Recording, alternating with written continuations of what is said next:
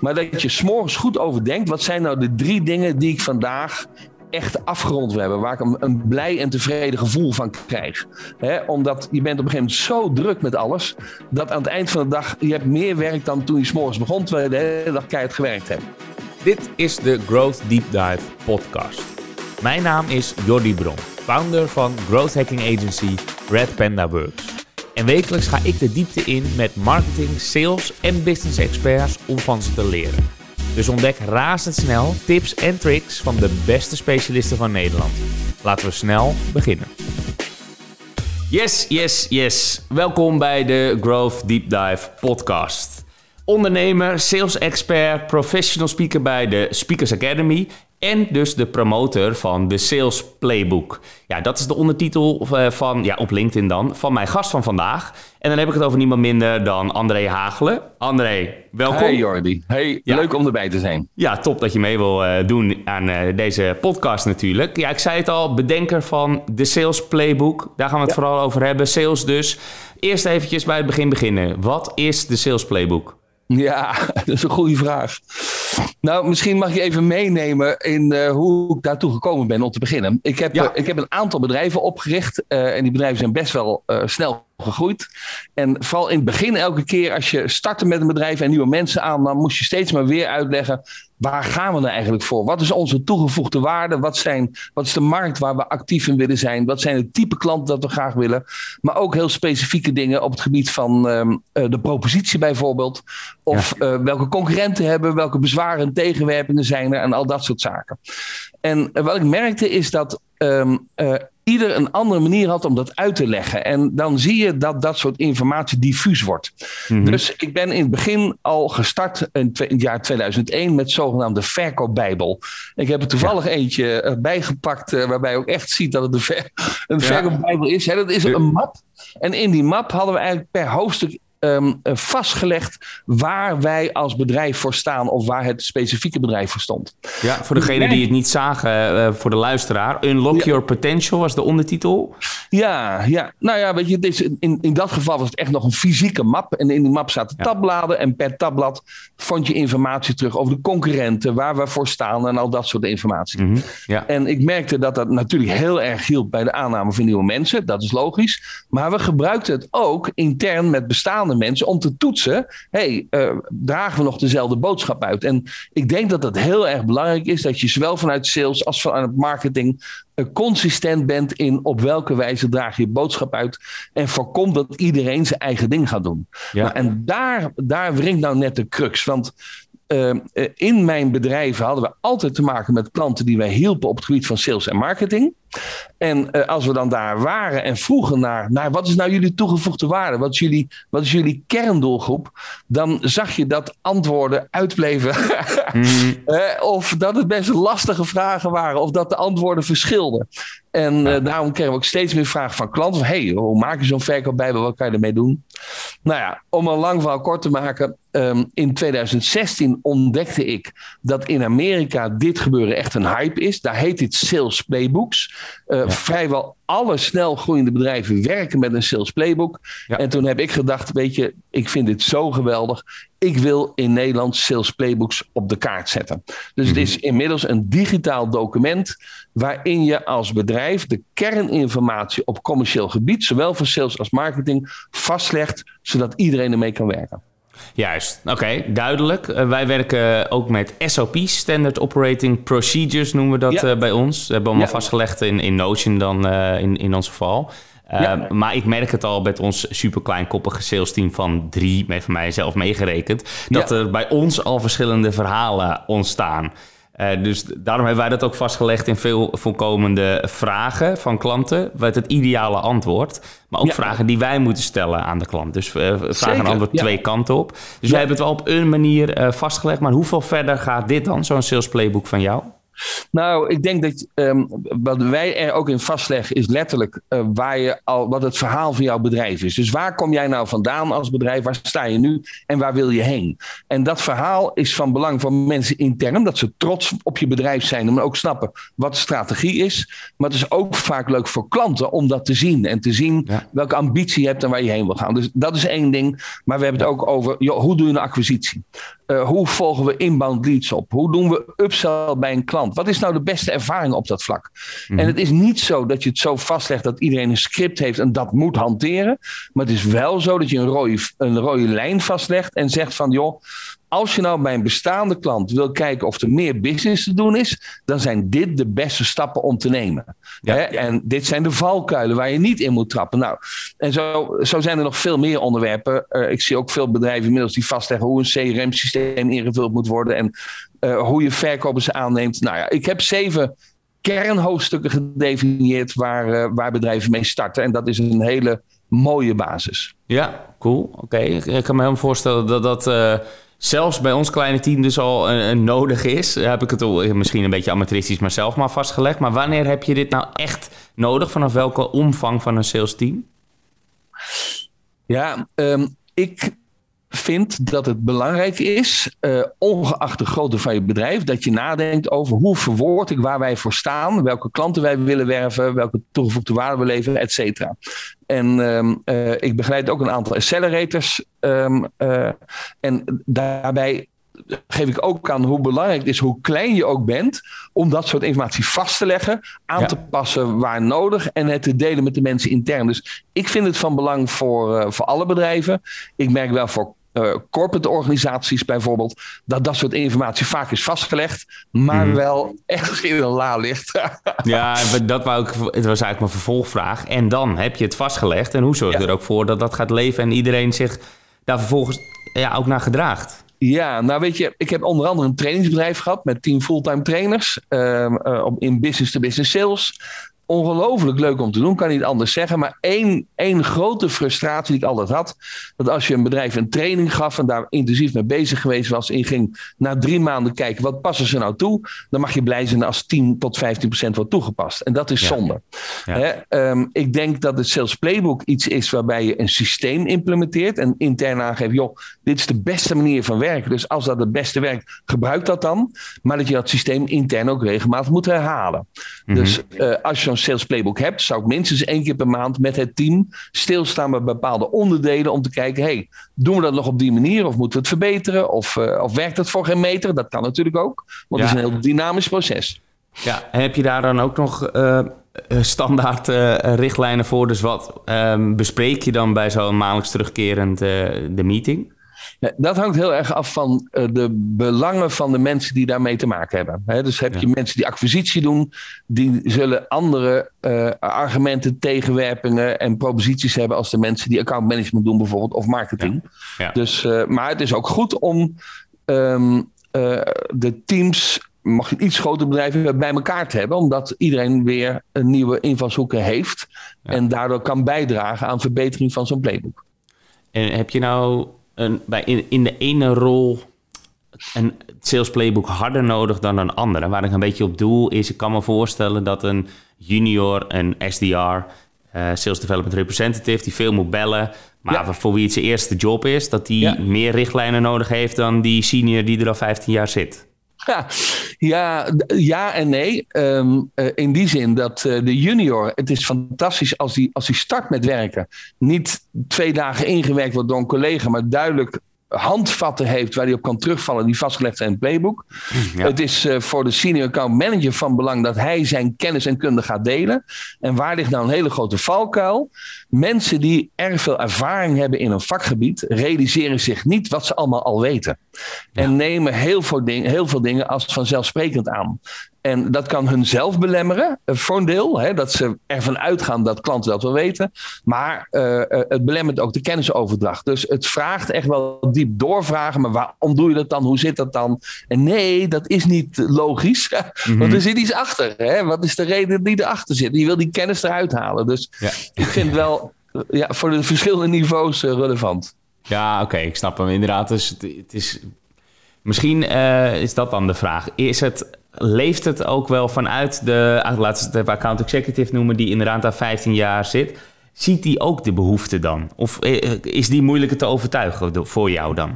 Nou, in eerste instantie wel. Maar ik ga je een heel simpel voorbeeld geven wat wellicht iedereen wel herkent. Vertel me eens wat jouw elevator pitch is.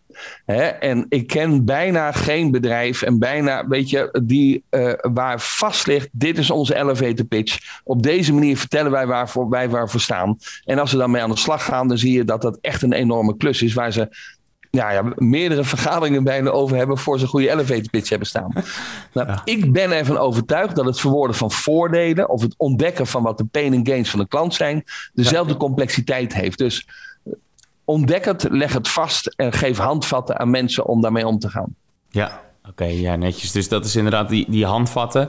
Als we nou even kijken, want dit mag een reclameblokje worden voor jou. Maar wat kun jij daarin nou bieden? Dus je had het al over een digitaal document. Daar kan je in principe zelf mee aan de slag. Daar heb je jou niet voor nodig. Maar ik kan me juist voorstellen dat jouw rol is bij begeleiding. Maar ook vervolgens die implementatie en ervoor waken dat het inderdaad onderin die lade belandt.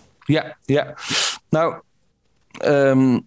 een reclameblokje, nou, laat ik het anders zeggen. Weet je, ik spreek inderdaad ook regelmatig op seminars en congressen. En een van de redenen waarom ik dat best goed kan, altijd naar om voor jezelf te zeggen, maar goed, zo is het eenmaal, is dat ik een heel laag alfamannetjesgehalte heb. en dat vind ik zelf, oké? En wat bedoel ik daarmee? Ik vind het niet erg, sterker nog, ik zoek continu naar hoe kan ik iets nou zo simpel als mogelijk maken. En ik heb gemerkt in de loop der jaren hoe eenvoudiger ik dingen weet te vertellen, hoe meer aansluiting ik krijg met mensen aan wie ik het vertel. Ja. En hetzelfde geldt voor sales. Ik ben er heel goed in om dingen dondersimpel te maken. En in het Sales Playbook zitten en methodieken om ook te voorkomen dat een verkoper complexe woorden gebruikt of met complexe toevoegingen uitlegt waar zijn product nou goed in is. Maak het nou zo simpel als mogelijk. Dus dat is één, wat me echt anders maakt of ons echt anders maakt. Ja, maar daar heb je jou dus ook echt voor nodig. Want anders, als het op een papiertje staat, dan kan iemand daar alsnog anders mee omgaan. Terwijl als jij naast diegene zit, omdat je even corrigeert van nee, nu eventjes gewoon in Jippie-Janneke taal. Ja, dus daarom hebben we ook een aantal coaches die met bedrijven kunnen samenwerken, die ze online feedback kunnen geven op datgene wat ingevoegd is in het Sales Playbook. Of gewoon teamcoachings, teamtrainings geven en met elkaar gaan sparren over, maar het is te complex of gaat het anders verwoorden of denk vanuit de klant, want dat is de meest gemaakte fout als ik eerlijk ben, dat te veel vanuit het eigen bedrijf gedacht wordt in plaats van uit de klant. Daar zit de mooiste verbeterpunt. Ja. Mm-hmm. En dat is dan die eerste deel. Want je was bezig met de opzomming. Sorry dat ik die onderbrak. Maar het was dus dit wat je vertelt, te verzorgen dat het ook eenvoudig uiteindelijk opgeschreven wordt. Want je moet het ergens opschrijven. Ja. En dat is dan ook het online document. En dan blijf je dan in de loop. Heb je dan een terugkerend thema of training voor? Ja, wat wij op dit moment hebben is, we hebben een soort gratis introductiesessies waarin bedrijven kennis kunnen maken met een Sales Playbook. En als ze dan zeggen, dat wil ik doen, dan kunnen ze met hun team deelnemen aan of webinars. Dat is natuurlijk de afgelopen 2 jaar erg succesvol geweest. Ja. En sinds het weer een beetje open gaat, maar nu weer even dicht. Maar goed, ook online coachingsdagen waar meerdere bedrijven met hun team aan meedoen. En dat is verschrikkelijk leuk, omdat je dan met het team gaat en vervolgens ook met andere teams kan brainstormen over hoe zij dingen doen of horen hoe zij dingen doen. Ja. Dat is een periode wat afhankelijk van de keuze die je maakt, tussen de 6 weken en 6 maanden duurt. En als dat afgerond is, kan je daarna ook vervolgtrajecten volgen, afhankelijk van wat de specifieke wensen van klanten zijn. Maar dat zijn dan vaak meer echt coachingstrajecten. Ja, oké, dus dat zijn de coachstrajecten. Maar wat je net even tussendoor zei, was dat je dus ook met andere bedrijven zit in zo'n training? Of per bedrijf meerdere afdelingen? Nou kijk, onze missie is om echt Sales Playbooks in Nederland op de kaart te krijgen. Dus wij willen een heel schaalbaar concept inzetten. Ja. En in die schaalbaarheid speelt de digitalisering een belangrijke rol, webinars. Maar we merken ook dat bedrijven dat 1-op-1 contact wel belangrijk vinden. Dus live contact in een zaal of via webinars en vragen kunnen stellen. Ja. Dus het echt 1-op-1 coaching van begin af aan is iets wat we bijna niet doen. Want weet je, het schiet niet op als ik eerlijk ben. Je bent er hartstikke druk mee met elkaar. En het kost het bedrijf veel meer geld. Terwijl de kracht van het Sales Playbook is dat je zelf ermee aan de slag gaat. Maar aangezet wordt op basis van welke punten je nu met elkaar kan gaan nadenken over hoe je dat kan verbeteren. Ja, is dit nou ook iets, dit ben ik even puur eigenlijk uit eigen belang in geïnteresseerd, maar heb je nou ook dit zelf ondervonden als je nu terugkijkt? Want je hebt meerdere bedrijven gehad, je bent een lange tijd ondernemer. Misschien kan ik het dan zo stellen. Zou jij ook als ondernemer veel verder zijn als jij, laten we zeggen, 10, 20 jaar geleden de playbook al ontdekt had? Nou, dat heb ik zelfs gedaan. Ja, oké, maar dat is eigenlijk nog daarvoor. Ja, maar ik bedoel, helemaal in het begin. En dus, ja, je noemde het, wat was de verkoopbijbel? Dat was de verkoopbijbel, dus daar werk ik al heel lang mee. Daar was je mee begonnen, inderdaad. Ja, en inmiddels is het een wat uitgebreider concept en heet dan Sales Playbook. Nou ja, weet je, ik kan dat is iets dat ontstaan is, toch? Dat je niet op dag 1 meteen al, toen je ging ondernemen, was dat er? Of was je er wel heel snel mee? Nou, weet je, waar je als bedrijf voor staat, en vooral, want ik denk dat dat een van de belangrijke dingen is die in het Sales Playbook terugkomt, is welke klanten passen bij je en welke niet. En als ik daar kort op mag ingaan, dat is misschien een mooie iets om over na te denken. Ja. Voor een gemiddeld bedrijf in Nederland, hou je vast, ga even zitten, want dit is best heftig. Okay. Voor een gemiddeld bedrijf in Nederland geldt dat 70% van de klanten die ze hebben eigenlijk niet bij dat bedrijf passen. En die zijn te klein in omzet of hebben een vraag die eigenlijk niet past bij het aanbod wat het makkelijkste, wat het meest soepel werkt in je bedrijf, of kost heel veel tijd maar leveren niks op. En 70%. En dat heb ik niet bedacht, dat komt uit onderzoek voort. Mm-hmm. En een van de belangrijkste doelstellingen die wij met klanten hebben is onder andere dat te halveren en al die tijd die overblijft ten gunste laten brengen aan klanten die wel bij je passen. Ja. Snap je? Nou, en dit is iets wat wij van begin af aan met mijn bedrijf heel sterk altijd hebben nagestreefd. Wat is het type klant dat we willen hebben? En nee zeggen tegen bedrijven die niet bij je passen. Omdat zij er ook niet bij geholpen zijn. Zo simpel is het ook, hè? Dat klopt. Dat mensen uit de twee kanten. Dat hebben wij ook wel. Ik herken mezelf weer hierin. Want in het begin, ook toen ik startte met ondernemen, zei ik op alles ja. Want ja, dat moet ook wel in het begin. Je moet toch overleven. Je gaat ook steeds beter ontdekken wat dan eigenlijk wel bij je past. Ja, dat mag je zeker ontdekken. Het is ook een leertraject in die zin. Ja. Maar ik merkte ook dat als je nee zei, dat het niet een definitieve nee was. Want ja, in het begin was ik bang om mijn klant te verliezen. Dus zeiden altijd maar ja. Maar toen we dat ons konden permitteren en we nee zeiden, ging de klant eigenlijk zichzelf verkopen aan ons. Waarom dat wij kan, dan wel... dus dat gebeurde dan ook nog wel eens. En dat is eigenlijk een gekke gewaarwording, dat ik dus door had dat het nee niet altijd een definitieve nee was. Nee. En dat wij dus ook echt oprecht kieskeurig konden zijn over wie er inderdaad bij ons past. Maar dat is ook een ontdekkingsreis, ben ik achtergekomen. Ja, zeker. Ja. Heb je daarin nog tips? Want je kan niet zomaar 70% van je klanten stoppen. Nou, de tip waar je wel mee kan stoppen is contact hebben met de verkeerde prospects. Hè? Dus als jij leads binnenkrijgt of actief zelf leads zoekt, helemaal de laatste jaren, als ik eerlijk ben, geldt dat het hele online is fantastisch. Laat ik dat vooropstellen. Alleen een nadeel is dat in principe de hele wereld zich kan aanmelden bij je. Dus je hebt een heel strak filterbeleid nodig om te checken: is dit een bedrijf dat bij ons past en waar we echt toegevoegde waarde aan kunnen leveren, maar die voor ons ook kunnen uitgroeien tot een winstgevende klant? Ja. En iets waar je morgen al mee kan starten is al je prospects doorlopen om te kijken wie past er daar nou wel in en wie niet. Hè? En is het dan zwart-wit weggooien en met de rest door?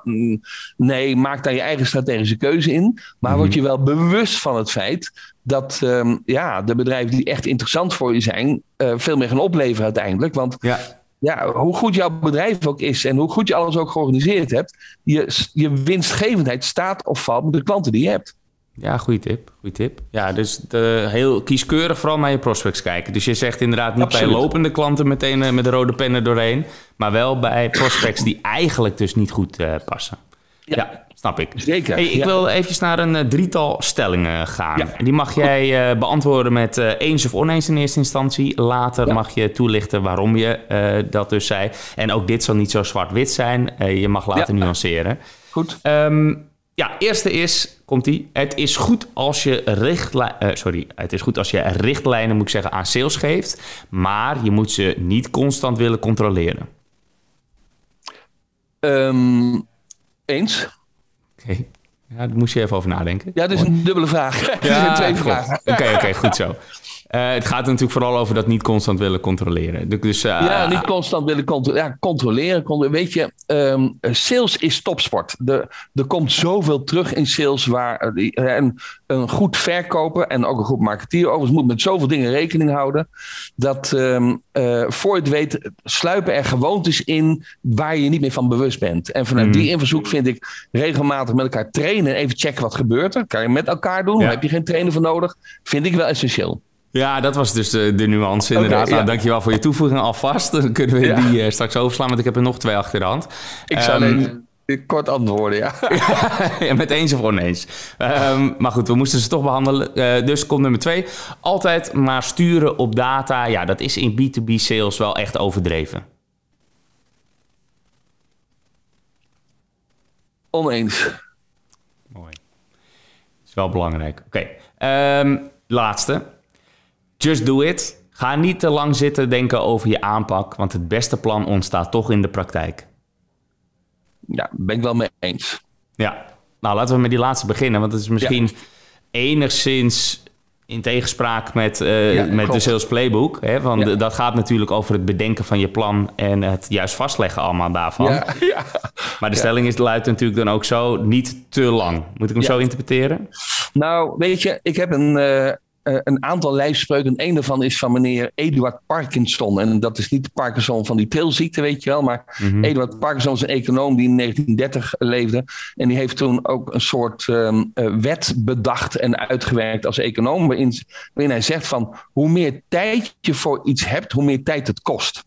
En als ik dat even vertaal naar een heel praktisch ding. Je hebt het zelf vast ook wel eens meegemaakt. Je in een hele drukke periode zit dat je achter elkaar aan het vlammen bent, je beslissingen neemt, keuzes maakt en door. En op een gegeven moment als je wat meer tijd hebt, dan merk je dat het allemaal veel stroperiger gaat. Ja. Nou, ik hou er daarom van dat er deadlines zijn, dat je druk op dingen moet zetten, ook bij jezelf, waardoor je veel efficiënter en effectiever wordt. Dus niet te lang nadenken, just do it. Maar je wil wel just do it vanuit een hoofdlijn die je hanteert. Hè? Waarden, normen en een strategie die je als bedrijf hebt neergezet.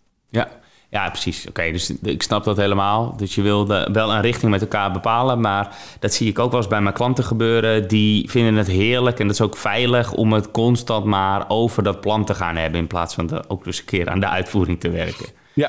Dus dan moet je niet in blijven hangen. Nee, niet blijven hangen. Ik wil nog even naar stelling 2. Altijd maar sturen op data. Dat is in B2B sales echt overdreven. Ja. Wat is jouw reactie daarop? Oneens, ja. Weet je, afhankelijk van welke data je gebruikt natuurlijk. Maar ik denk dat data ongelooflijk belangrijk is in de hele aansturing van marketing en sales. En ze zeggen wel eens bij personeel, Chinezen zeggen dat, ik wens je veel personeel. Hè, daarmee bedoelen ze, neem nou niet te veel mensen aan. Nou, ik wens je veel prospects.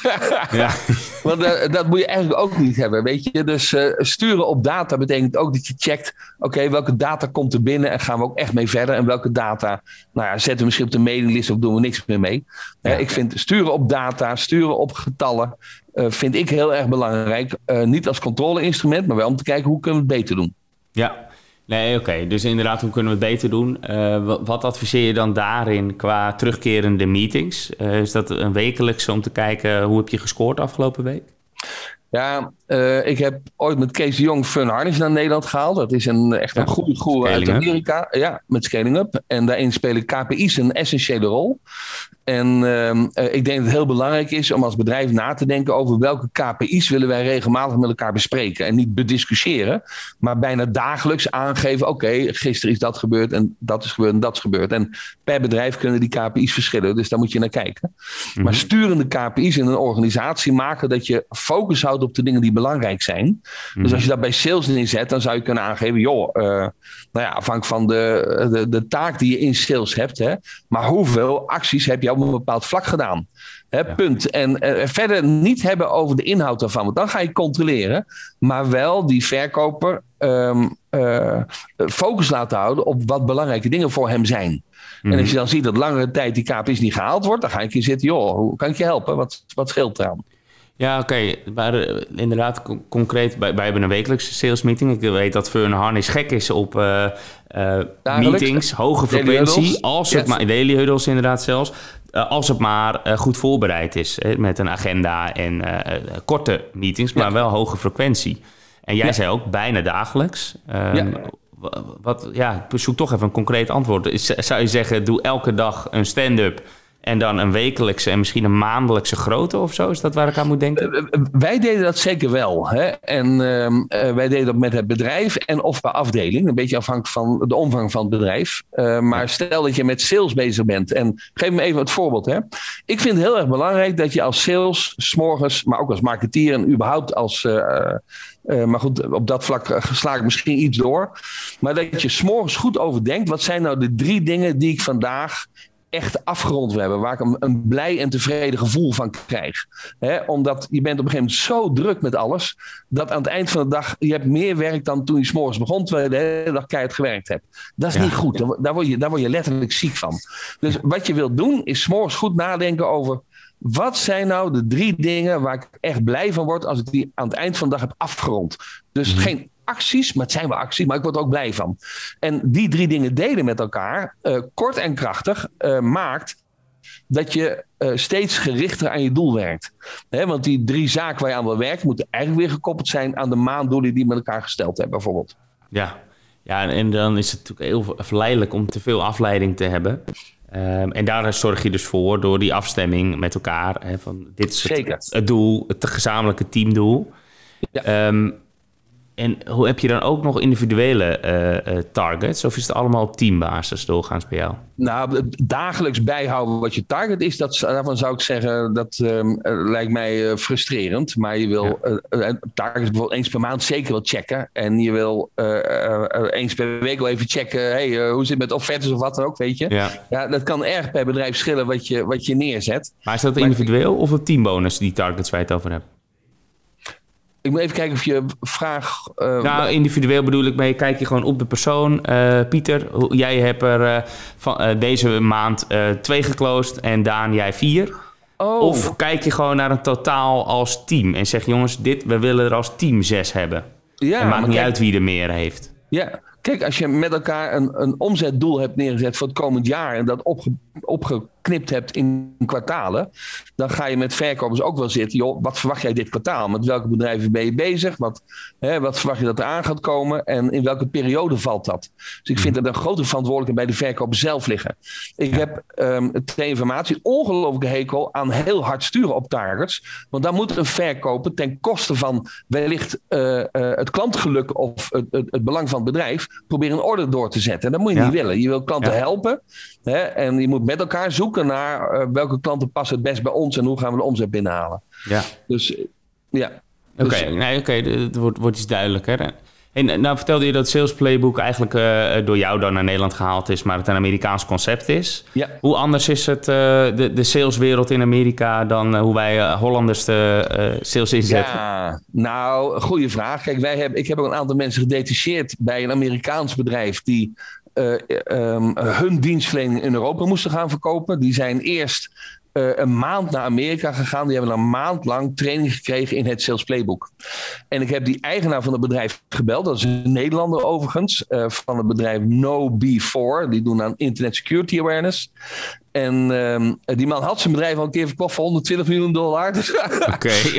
Op de Silicon Valley. En hij was nou weer bezig met KnowBe4. En dat is in 7 jaar tijd uitgegroeid al naar 700-800 man. Dat is niet normaal. En die beste man die zei, hij zei, moet je horen André, wij hadden die groei nooit kunnen realiseren als we niet met onder andere een Sales Playbook werkten. Ja. Hè? Want mensen worden getraind in hoe werken wij, hoe moeten we, wat zeggen we, hoe gaan we om met bezwaren en voordelen, hoe verwoorden we waarvoor we staan. Als we dat niet doen, dan gaat iedereen zijn eigen verhaaltje verzinnen en dan wordt het een puinhoop. Mm-hmm. Nou, die mensen die wij daar gedetacheerd hadden, die hebben een maand lang letterlijk training gekregen in wat moet je zeggen, in welke situatie. Nou, dat kan in Nederland niet en ik vind ook niet dat dat moet. Ja. Aan de andere kant... Maar waarom kan dat niet? Want omdat wij daar te nuchter voor zijn of zo? Nou, te nuchter. We zijn daar te vrij gevochten voor. Hè? In Amerika heb je veel meer hiërarchie dan hier in Nederland. Je hebt hier als verkoper ook je vrijheid nodig. Aan de andere kant, ik vind te veel vrijheid. En dat zie je namelijk heel vaak gebeuren. En vind ik killing voor een bedrijf. Waarbij een verkoper zelf zijn eigen ding doet. Ja, ik zeg, als het dan goed werkt, analyseer waarom het goed werkt en deel het met je collega's, want dan kunnen ze ervan leren. Ja, en heb die discussie maar en zoek maar naar die best practice. Mm-hmm. Ja, en dat is ook wel een beetje het gevaar van de Amerikaanse mindset van een beetje de haantjes en ook individuele bonussen horen daar dus bij. Ja. Vaak veel hoger, ook naar rato dan wij Nederlands gewend zijn. Ja. Ja. Dat zie ik veel bij onze klanten ook weer gebeuren. Dat wil je toch ook niet, lijkt me, toch? Je wilt toch ook gewoon een team creëren en een teamgevoel creëren in plaats van ellebogenwerk. Ja, het is een delicaat evenwicht wat je Ja, dat is denk ik het goede antwoord, hoor. Ja, nou weet je wat het punt is dit? Kijk, als jij als verkoper regelmatig tegen bezwaar en tegenwerping aanloopt en daardoor niet verder komt, terwijl als je gebruik maakt van de best practice op dat vlak en daardoor veel beter scoort, ja, waarom zou je dan niet die best practice toepassen? Ja, oké, zodoende, ja, oké. Ja, snap ik. Dan de best practices toepassen.